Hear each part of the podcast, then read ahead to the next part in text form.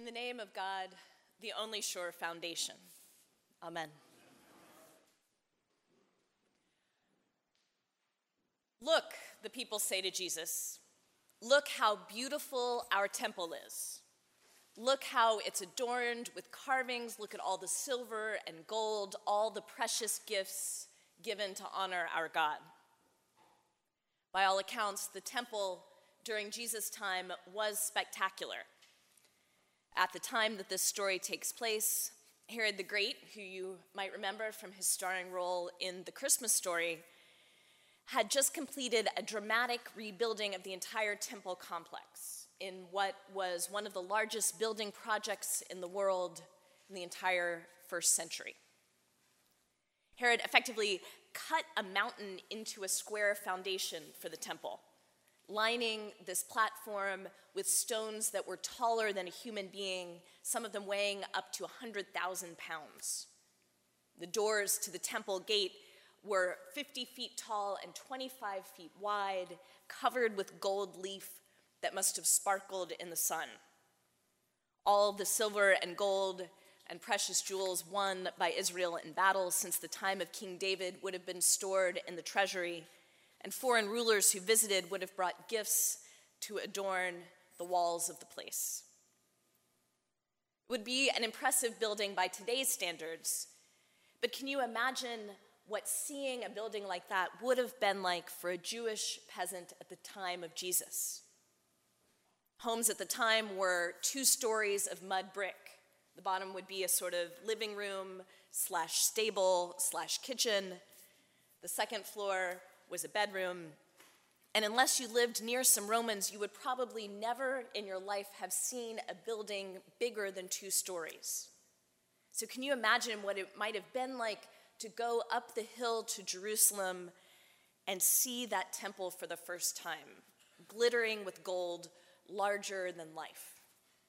You would think King David was right, the prophets were right. This truly is the dwelling place of God.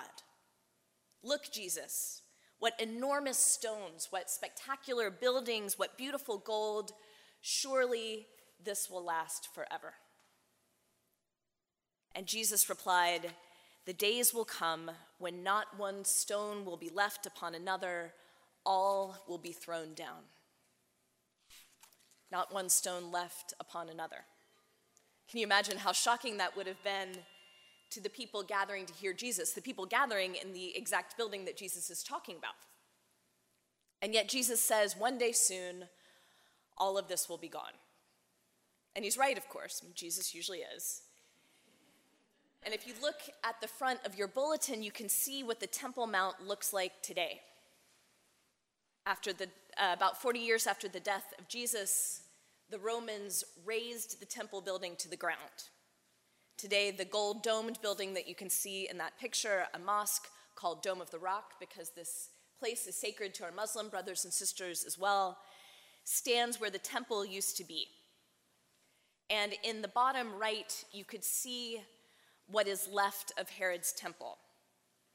Uh, it's called today the Wailing Wall, just a small portion of that enormous retaining wall that had held up the platform. That's all that's left. Barely a stone left upon stone. We all have our own temples, don't we? The things in our lives that we look at and say, this will be here forever. This is what I can count on. What plays that role for you, I wonder? What are the things that you look at and say, this makes me who I am? Family, friendships, our professional identities, our homes, that physical place that we can always return to, our marriages, our health, our savings, a sense of financial security. We all have these things in our lives that are central to us that we rely on. And none of these are bad things, and it's not wrong to rely on them. Quite the contrary, a life without these things would be empty. But there's still that word of warning from Jesus. One day, the whole thing will fall down. And I hate to be pessimistic, but I think most of us here have experienced the fact that that's the truth. Most of us here have had that moment where it feels like the rug has been pulled out from under us and the things that we've been relying on turn out to not be quite so reliable after all. Happens when spouses leave, when kids move away from home, when we have arguments with friends, or someone dies, or we're laid off, or there's a bad diagnosis.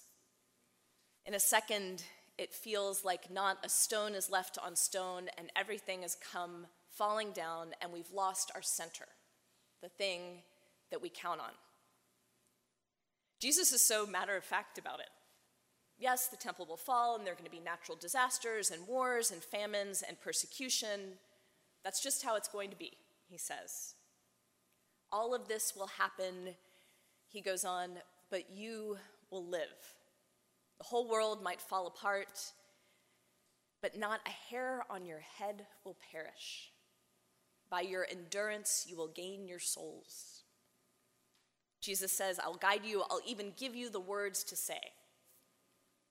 Quite an ex- extravagant promise to make. But Jesus makes it. The temple can fall, the things that we rely on can fall away, but God's love will never waver. People in Jesus' day understandably counted on the temple. They counted on the temple and the things that they could see the enormous stones and the beautiful decoration and the silver and the gold. And that temple was wonderful and it was sacred, but it was also fragile. And we count on things that are wonderful too in our lives, but they are also fragile. That's part of being human. And in life, we have to remember that temples fall, and sometimes the foundations we stand on feel a little bit shaky, and we notice that there are some cracks.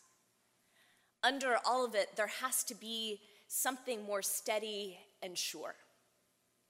We have to build our lives on the foundation of relationship with God so that when it feels like everything is falling apart, we know that we still have firm ground to stand on. Tom Fragoso, our youth minister, in the midst of the fires last year, sent me this stunning picture that I think to me summarizes what Jesus is talking about in this passage. You might have seen it on social media. It's this amazing black and white photo, and in it, a young couple stands, I think they're in Santa Rosa, stands in the middle of the ruins of their house. It's been burned to the ground. And they're standing in the middle of the wreckage, and they're holding each other and they're kissing. Their life as they know it, everything they've built is in ashes around them. But they have this firmer foundation. You can see it in how they look at each other. Divine love is alive and it's working in them. They have a foundation. Or if you want to see another profound example of what it looks like to turn to God when everything has fallen apart, Go to a 12 step meeting someday. Whether or not we deal with addiction ourselves, most of us have lives that have been touched by addiction in some way friends, family members, colleagues. And if you look online, some 12 step meetings are listed as open, which means anyone can go to learn. You don't have to have an addiction. And there, if you do go, not only will you learn a little bit more about this thing that touches all of us, but you will hear raw and amazing stories about how people's lives have fallen apart and they found the love of God waiting for them there in the rubble. Every time I go, sometimes I'll go with a friend who needs support or someone who's going for the first time. I'm reminded of a line from the Psalms God has shown me the wonders of God's love in the midst of a besieged city. In the Gospel of Matthew, Jesus tells a parable about two people who want to build houses. One works hard to build his house on a foundation of sand. The storms come, the rains fall, the wind blows, and the house falls down because its foundation isn't strong. The other builds his house on a rock, and the same storms come, the rains fall, and the winds blow, and the house stands. We have choices about we, where we build the foundation of our lives. If we choose to build on the strong foundation of God's love, we can trust Jesus' promise that He will be with us even through the worst moments, even through those times where the things that are precious to us seem a little bit shaky, where it feels like everything might fall apart, or where it feels like the rug has been pulled out from under us.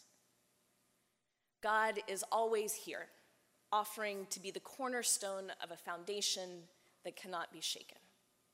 Amen.